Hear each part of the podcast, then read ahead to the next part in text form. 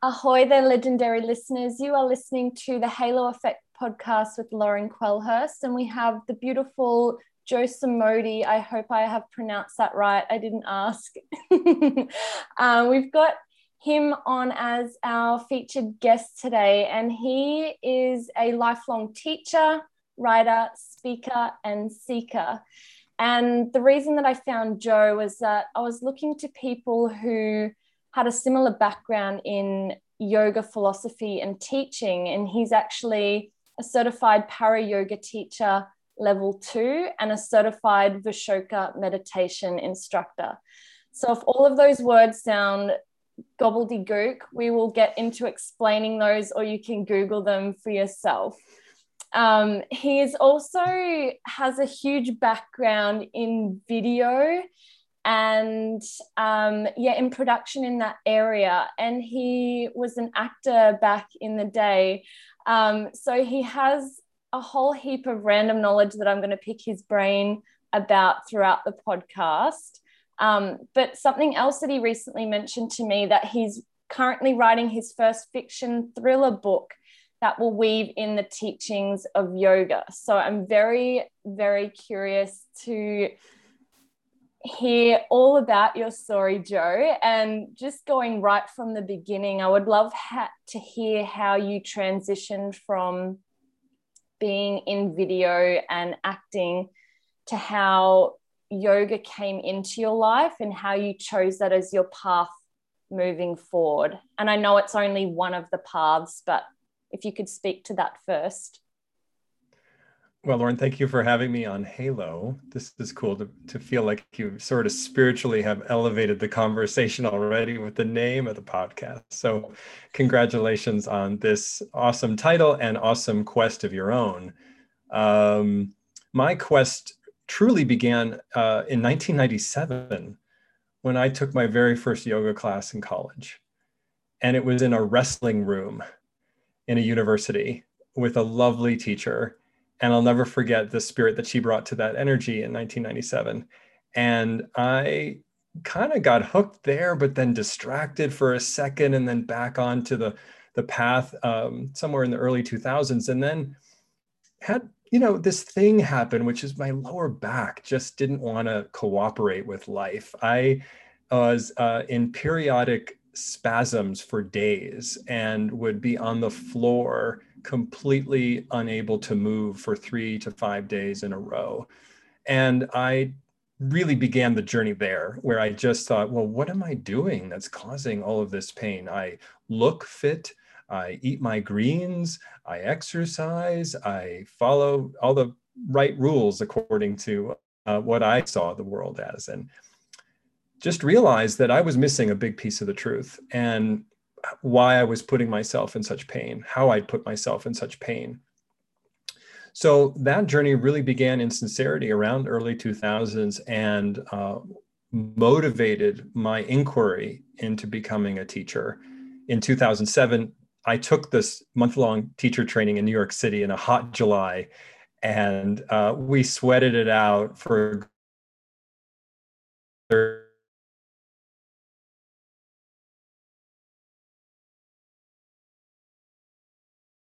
I sat back down, literally one rotation of a sun salutation, and then we had to sit down, and the next teacher, next student, the next student.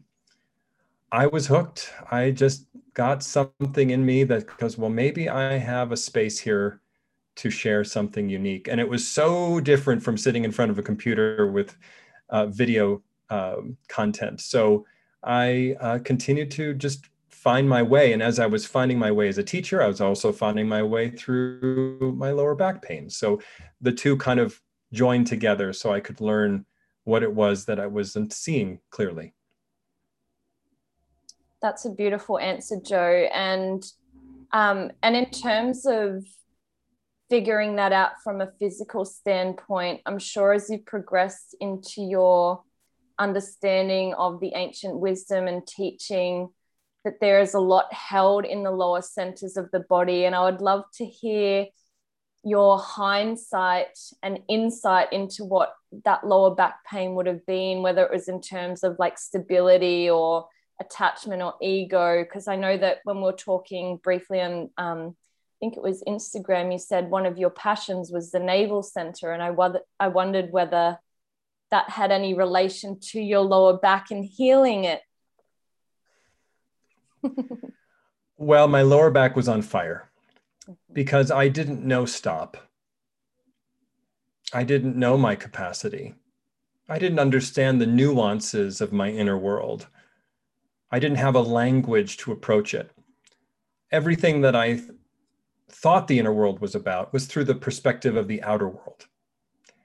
And so I had really no depth to that language and conversation with myself. So whenever a healer would come to me or I'd go to them, I was very limited in how I could process what they were giving me. And maybe I was given the answer 100 times during all those years of pains, but I never could really process it fully until I understood where that heat was coming from in my lower back and how much I would have to change my life, diet, exercise, thought processes, all the things that would cool my back down and really give me stability, long-term stability. And there were a lot of choices I had to make that needed to change. But the big common denominator, which I hope your listeners will take very seriously, is that the most dramatic change I made was with the breath. In terms of working with the breath in a really systematic way. And there's so much there to uncover. It's not just about knowing your breathing. It's about having a skill set to access that potential. And in this case, it was cooling. And I did a very specific cooling practice for 1.5 years. And it was constant and it was very rigorous, but it helped. And I haven't had a spasm in, I don't know, maybe 6 or 7 years. So it's been a long time since I can remember having a serious spasm, and it's a good thing to have in your background, right? In your rear view mirror. Totally. And in that way, I think it's such a beautiful analogy of how that situation came to be, like how you said you were looking to the external world, but it's almost how you trained yourself with being in video and being with the camera. It's like you're trained to look outward, and it's so much easier to analyze and objectify what we're seeing away from us. And then when something hits us and it's so visceral, your body put you into a state of like there was no other way but to go internal. And that to me is really the definition of yoga, because I know that there's so many different terminologies that get thrown around there, and you can say yoga and someone's like, oh, that stuff or that woo-woo, and it's like it's actually about connecting to yourself and knowing who you are as a person so that your true essence can really radiate out. And it sounds like you've really taken that journey super seriously, and I love that. I would love to talk to you much more in depth about your practice and what particular practice that was. But for other people who are listening and heard all the stuff about the breath, I would encourage you looking up either Joe Somodi or looking into techniques like ParaYoga, because there's a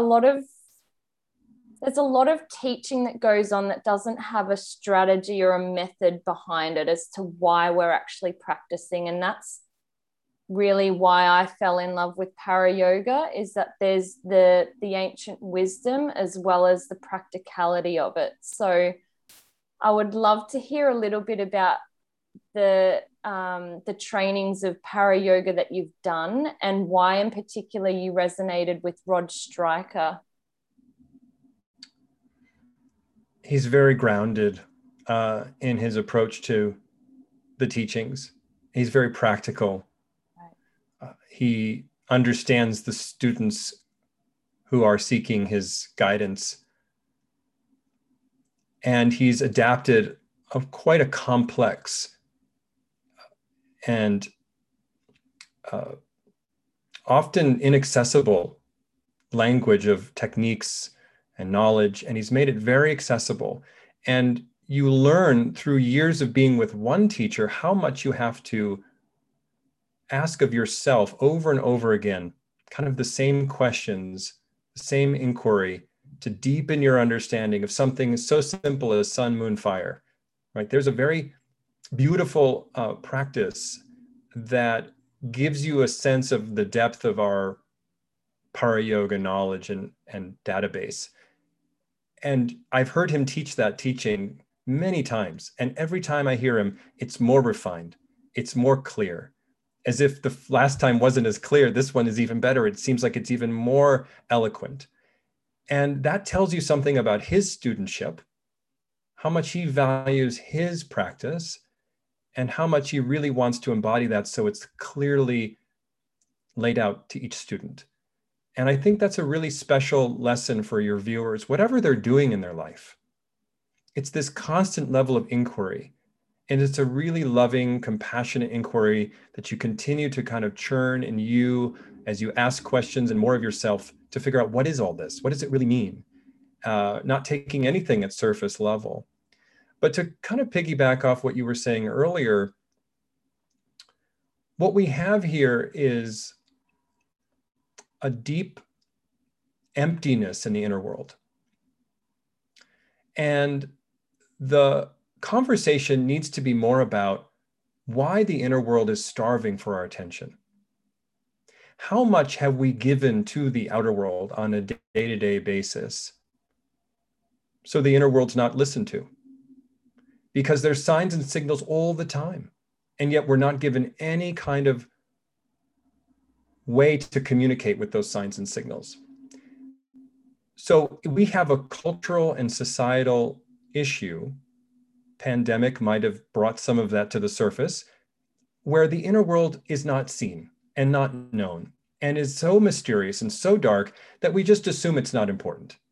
We just assume it has very little value. And these assumptions are highly incorrect because they're creating such high levels of dysfunction. So we need to ask ourselves, why don't we value the inner world? Why can't I go a little bit deeper? Why can't I ask more questions of my inner world? And if we do that, if we begin to have that conversation in schools, at home, at work, I guarantee you that that level of language and understanding won't be mysterious anymore. It will become common day. And we don't have to label it yoga. We don't have to label it mindfulness. We don't have to label it anything. It's just our inner world. And then we can start to really begin to be honest with ourselves and share the suffering and pain that we all have, as well as the joys and the happiness that we all have. Just so well said, Joe. And the fact that you said it doesn't have to be called yoga is like, that speaks to me hugely, because people, you know how people go, oh, I'm not creative and I'm not this. And I'll be like, well, what do you do here? Or like, do you like gardening or something? It's like, that's creative. And it's just we get so limited by the English language, I guess, where, you know, we're talking on what's called a computer, but somebody else could have labeled that a dog and we would call it the same thing. And it actually misses out the whole essence of what yoga is, or exercise is, or the meaning of life is. We're trying to put words and pretty language around it, but it's, yeah, I don't know.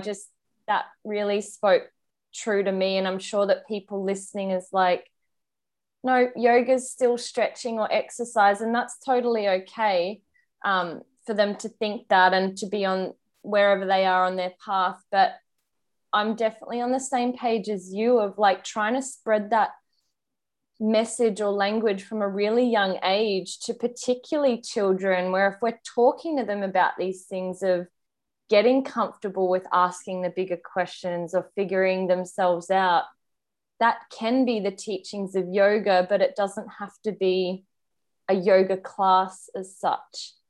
And I think that is just such an incredible insight that you spoke to. So thank you for that. My other, I don't know whether to unravel this one or not, because it's probably quite a big one. And there's a lot of taboo around the word tantra, and I have such a different, you know, understanding of it now, having trained with Rod, and prior to having his mentorship and teaching, I probably would have fit into the group of like tantra is XYZ and would have thought all sorts of things about it. But I wondered if you could just quickly sum up what tantra means to you, and yeah. It's like asking, what is life? Well, see you later. This is going to go well over an hour. I would just like to say to your viewers that this is a practice that wants you to find the fulfillment and freedom that we all deserve. Tantra assumes that we come into this world with some obstacles, with some barriers. And then it also assumes that you're willing to look at those barriers and overcome them. Tantra has some interesting definitions. One meaning of Tantra is to weave. And I like to hold on to that one, because what it is of weaving is we're reweaving the fabric of our body mind as it was in its most pure state, its most connected state to nature. And when we are harmonized with nature, we're happy. And we can find our purpose and fulfillment when we're in that state. So a lot of what Tantra is teaching us, a full, complete experience of Tantra, meaning from beginning, middle, and end, everybody can find their way in Tantra yoga, find a technique, find practices, find tools that allows them to move inward to get them to where they need to go, because we're all kind of going in the same place, same direction, same goal, is that we can trust that technology to meet us where we are. And that's another definition of Tantra, technology. And we can trust the science of yoga and its depth to guide us where we need to go, and ultimately give us what we need in that moment, to let go of the obstacles, to let go of the barriers, what they may be, and feel a little lighter, feel a little bit more connected to something bigger than ourselves. And I think that's where Tantra should begin for all of us, is that there's a potential inside of us, and Tantra is a complete path for all people to get to where they want to go. So we can approach this conversation in a multitude of different ways, which is what Tantra means when it means weave. It means let's just weave in different types of techniques from all sorts of sources, outer world sources, inner world sources, and just see where it takes you. Have that exploratory mindset. And that's really what the seekers, sages, the rishis wanted. Back in the day, when you talk about Patanjali and Hatha Yoga Pradipika and the Grand Samahita and the Bhagavad Gita, this is what they all wanted, to be seekers and to research and investigate and be scientists to our own inner world. And that's the conversation we need to be having with ourselves, because the more you delay that conversation, the less you'll know about yourself. And the truth is, we need so much to find ourselves, because we've created so many barriers. We need to release a lot of the tension points, mental tension points, emotional tension points, physical tension points, to get to where we need to go. And that's the guidance of Tantra. It sounds like it speaks really true to something that I read in one of your titles. Is it the lifestyle concierge? Is that? Okay. Yes. That's something I do for clients. Well, I saw that, and I just thought it was like a nice way of explaining, in a sense, of what you do and how you weave different practices in, of like taking people on an adventure, essentially. Like, yeah, there's going to be obstacles in any story. Like, to any good story, there's a villain, or there's, you know, all the ups and downs. And so that I really love your explanation of such a realistic approach to Tantra, and one that I one that I share, but probably couldn't speak as eloquently as you just as of yet. So I appreciate that. And yeah, would you describe your the role as like the lifestyle concierge as something that is almost a tantric practice of where you're weaving in a whole heap of different methodologies to help guide someone from where they are now to where they want to be? Or is that completely off? Yeah, you've summarized it well. And it's really about getting everybody to start to talk to their inner world, rather than feeling like it's a heap of wisdom everybody needs to learn, or it's a heap of technology that people need to learn. I really approach it in terms of, well, once the entry point, what is it that you just, how do we get in there and start to talk to our body and our mind? How do we start to have a productive conversation, a loving, kind conversation with ourselves, so we can begin to kind of feel and sense and know what it's giving us? And yes, there's definitely some things to learn about the inner world in terms of dialogue, in terms of technology, in terms of vocabulary. But the big source is just, how do I get in to start to feel those things and then know that they're real? Because nobody wants to feel like we're going to some mystical place or some far off land inside our body and mind. We want to feel like we're still kind of holding on to the outer world a little bit and still kind of going in and feeling our bodies, not letting go of our body quite yet, but just keep breathing and relaxing. Okay, I'm still there. I can still feel my body. It's okay. And then as I relax more, you realize that there's something there beyond the body. And then you realize that, oh, okay, maybe that's actually where I need to be. So you rest there more comfortably, more effortlessly. So I'm all about just trying to get that dialogue to happen. A lot of it is just getting my clients to talk to me like they're talking to their inner world. And that's not any kind of self-therapy. It's just us having a conversation that really gets their inner world churning for them, so that they can feel the present reality of what that is. And then we use practice to navigate, to calm, to kind of coalesce and kind of shape things so that, and meeting them where they are, right? So maybe they like to do relaxation. So heck, let's do some relaxation. That's a way in. Maybe they love to breathe. Wonderful. Let's do that. Maybe they don't want to do any of that and they just want to talk. So let's talk. So we just try to figure out what it is. But I will emphasize, Lauren, that practice is at the cornerstone of all this. If you don't practice, you don't talk to your inner world. You're kind of pretending a little bit. So you need a home practice. And that's one of those journeys we all need to make. Once you get your home practice, your regular ritualistic inner world experience going, now we're revving our engines. Now we're going to get something going. Yes, I completely agree. My world changed when I transitioned from a studio practice to a home practice. And that really changed when I started training with Rod. And so fortunate that a lot of his early trainings are on his website as well to be able to access digitally. And fortunately, where I was living, I happened to come across another teacher when I was living in Tasmania who was teaching ParaYoga. So that's pretty rare. But when you were speaking about the inner world, I was thinking about this analogy before, and I so much think of our body as like, it's this plumbing system. It's this unglorified thing in the internal world. We don't see it, but if we don't look after it, it will tell us and a pipe will burst. But if everything's flowing, we don't think about it. And I think that it goes to show when your practice is working is when you're not thinking about your suffering or your pains and your obstacles. It's like the channels in the body are open, the water's flowing, and it doesn't mean neglecting your practice at all, but it just means that there is like an alignment of all of the pipes, so to speak, yeah. And that's the prana.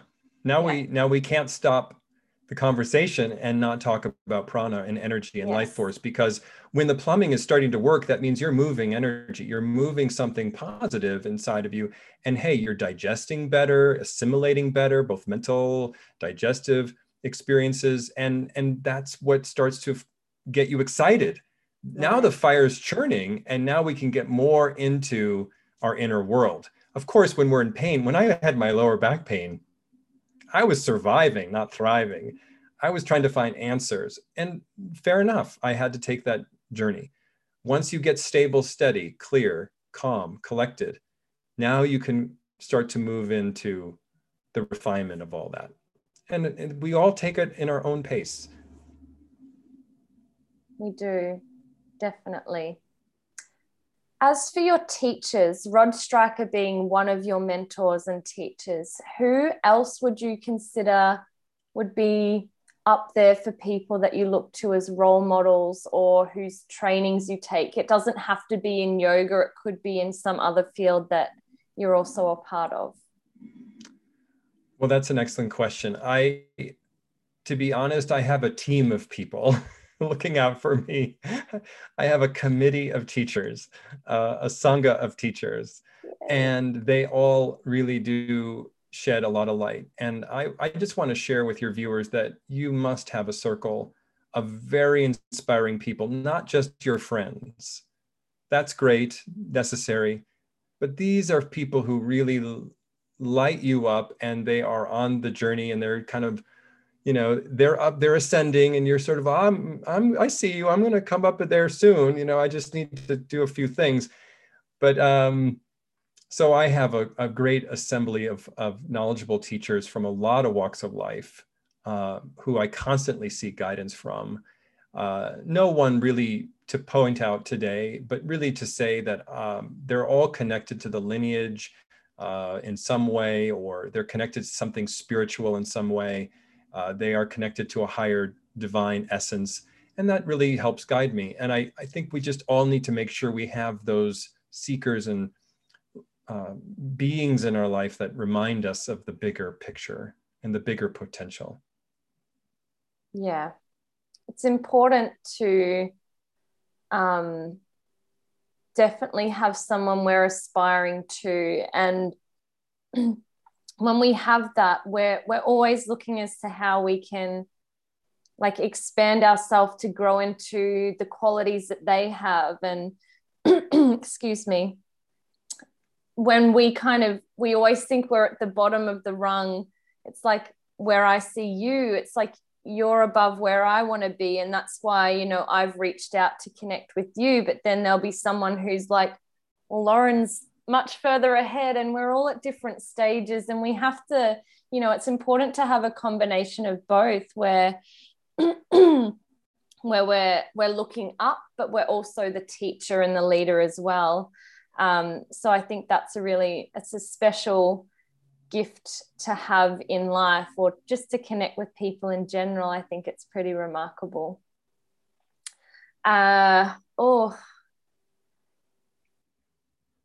I think I might leave the Agni Sara question for another time. And I feel like we could probably talk about that for quite a length of time. But what I might do is just finish up with a few rapid fire questions, which have not turned out to be rapid fire in the past. Good intentions. Yes. Intentions. We start out there and they'll just be a little bit random, and we'll see how we go. Are you a dessert before dinner kind of guy, or dinner before dessert? Dinner before dessert. Mm-hmm. What was your first job? I was a bag boy for a golf country club, which meant I cleaned golf clubs. Yes, that's brilliant. Top recommended book, podcast, movie, or series?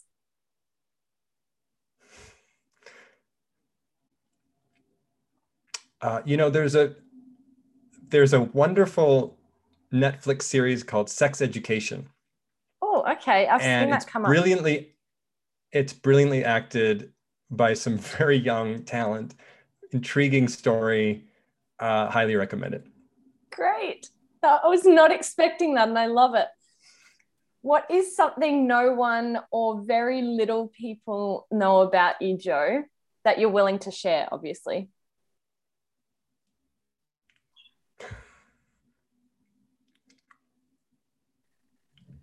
I'm adopted. Wow. At 1 month old, I was adopted. Thank you for sharing that. That's amazing. I have so many more questions about that. If you had to choose, we'll keep going with these quick fire. If you had to choose between keeping your smell or your sight, what would it be and why? Sight, because I would really miss it, quite frankly. You can still travel the world with your sight in a fairly convenient way and be able to take in a lot of the world. And there's so much beauty out there. There's so much color, there's so much variety. I'd want to make sure I saw that. It's probably, I'm answering that probably because it's the one thing I fear losing. I was thinking the same thing. I'm just like, imagine how your other senses would expand without your sight, because it's so strong in most of us. It would be so interesting, but good answer. How much sleep do you aim for each night? And do you have a methodology behind that? 7 hours is ideal for my body type and my dosha, which is pitta. Yep. I take about 30 minutes prior to going to bed, and I have a little bit of a ritual where I wash my face, maybe drink a little water, maybe neti cleanse one more time, obviously brush my teeth and kind of just get ready and prepare. And I physically get into bed before I'm tired. And that way I'm starting to kind of move the routine away from other things and into the mindset of sleep. Those are pretty basic things.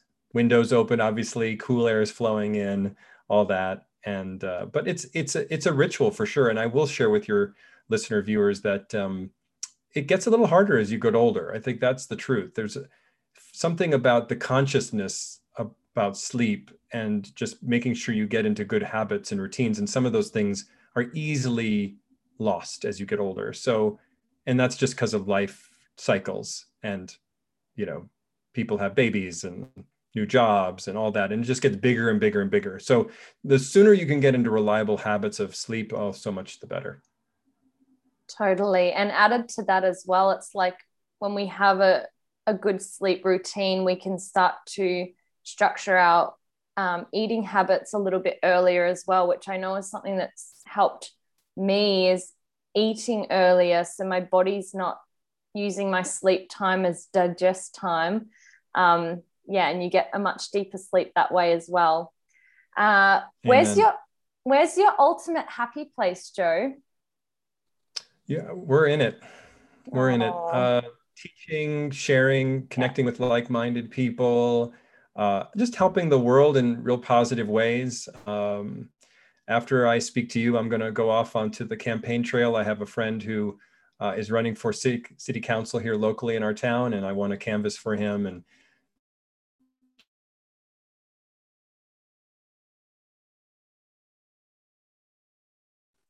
all these things are my happy place. When I'm being creative, I'm happy. So I'm pretty fortunate person to be pretty much in my happy place most of the time.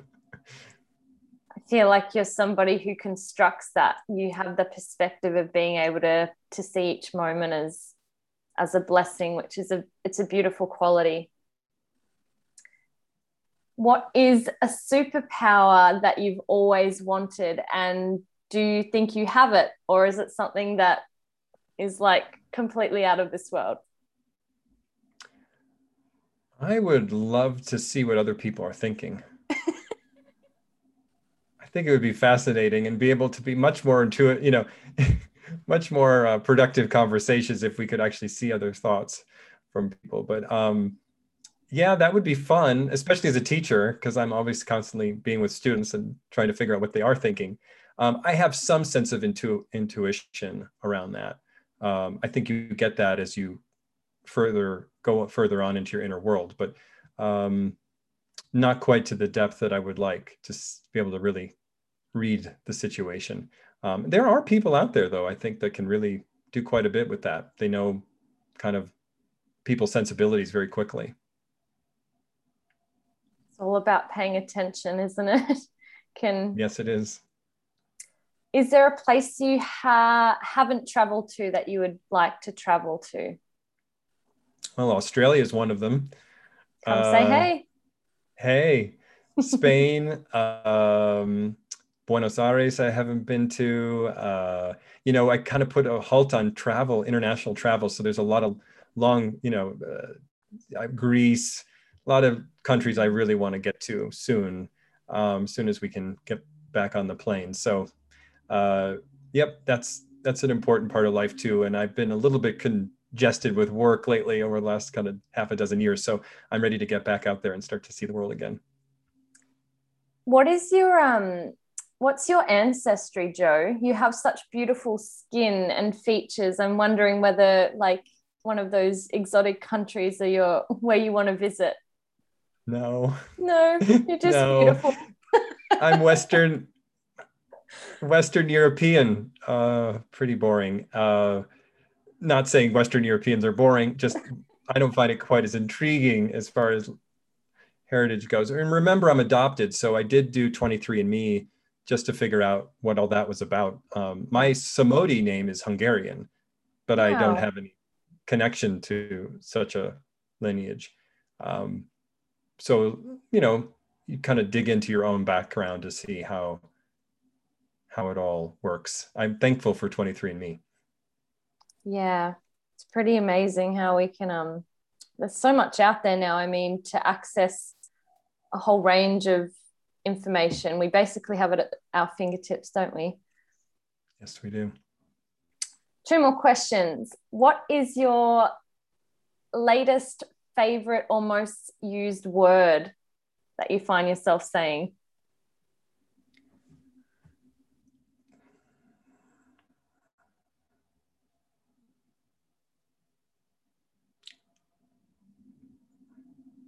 I don't know. You stumped me on that one. Gotcha. I don't know if I have a word that I constantly use. You'd have to ask my husband. He probably would know better. Yeah, I feel like they would. And it's just like, yeah, cool. We'll have to get him on here at some point. Do you have a memorable teaching moment that's really stuck out to you over the years? Like in terms of it being the student having an aha moment, a light bulb moment, or you just going, that was the best class ever, or best teaching moment?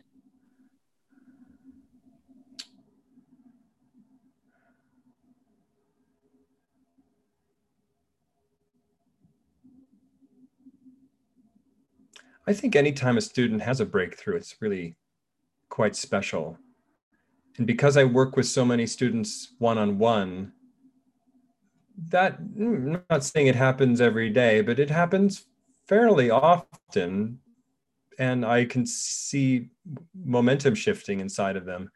That's always a wonderful feeling as a teacher, to know that they've worked hard enough there.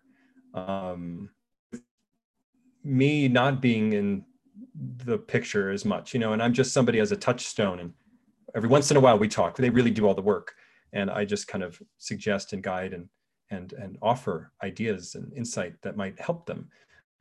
So that's really the main thing I think of when I think about teaching. I think every time you're out there in the public and in the space of teaching, it's really a journey unto itself. I've never found it to be banal or any kind of like predictability. It is always exciting. You're live on stage, everybody. And although it may not be being filmed, it's still live on stage, and you don't know what's going to come at you. You don't know what you're going to say. And here you go. Let's just see how it all unfolds. And I've surprised myself over the years as it goes. You just don't realize that you're actually in that moment, and it's all happening just so beautifully. So teaching, if you're truly connected to it, is kind of a gift constantly giving back to you over and over again. So beautifully put. Now, when is your book going to be out? Where are you at? with writing that? So the journey with writing started a year and a half ago when I really wanted to tell my lower back story. And I, in earnest, began in 2020 writing that story down very specifically. But in the midst of that journey, writing hundreds of pages, really, I realized that I just wasn't as excited to tell that story anymore. It wasn't really filling me up, and I was getting a little frustrated by the lack of kind of excitement around the writing journey. I turned the corner early this year and I said, fiction might be the better way. And I started playing with scenarios and looking at opportunities. And I just find it is an open market right now, an open opportunity that nobody's writing thrillers that really weave in some of the deeper teachings of yoga. And I know that just sounds like thriller and yoga. How does that work together?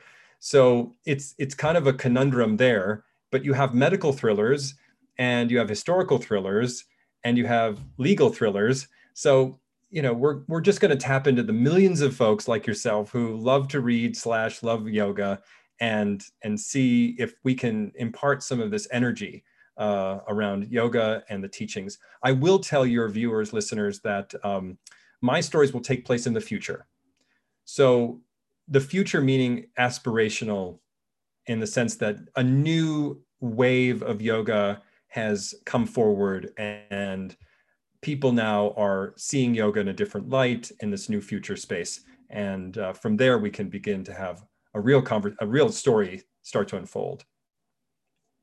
I'm so excited for when it comes out. I will have it first on my ordering list. And it's again, like what we were speaking to earlier, how you were saying it's finding a way in to just acknowledge where someone's at. Like someone who picks up a thriller might have, whatever reason they're picking that up for, but to have it impart all of this wisdom that's, it's a very clever way of writing a book and appealing to a different market. So I think it's just going to be absolutely awesome. And I can't wait for that to arrive in my letterbox. Well, I'm just as excited myself. Yay. To see what happens. So it's a fun journey. Believe me, I love being creative, and it's a gift to sit down and write what you love about. Totally. So to wrap this up, Joe, where can people find you? What is the best way that they can get in contact with you or find your teachings, whether it's online or in person? 2020 Yoga, so 2020yoga.com. And I host a Sunday sangha, not that in America, it's 8 a.m. in the morning in America, in the mountain time. But we do a live sort of kind of get together every Sunday at 8:00 in the morning in mountain time. And that's a chance to kind of tap in and see what it's all about. And I put those up on YouTube. So if that time is inappropriate and inconvenient, then just tap into YouTube and find those practices there. But really just guiding people in meditation, deep breathing, and doing a little self-reflection around the practice. And, I'm always open for more one-on-ones, more privates. And when we get out there in the real world again, face to face, body to body, we'll do.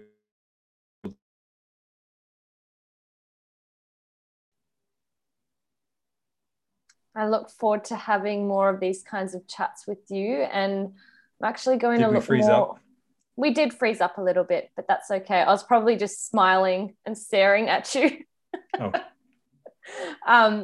But yeah, I do want to lovely smile. It's all good. I want to look more into the classes that you offer and to keep people like yourself around and like within that team that we speak about, where I resonated with you for a reason. And even though I might not have known that at the time, even now just having connected with you in person, it's that proximity is power kind of thing where I'm just like, I just want to know more of what you do. I love you as a person, but I also I would trust your teachings as well.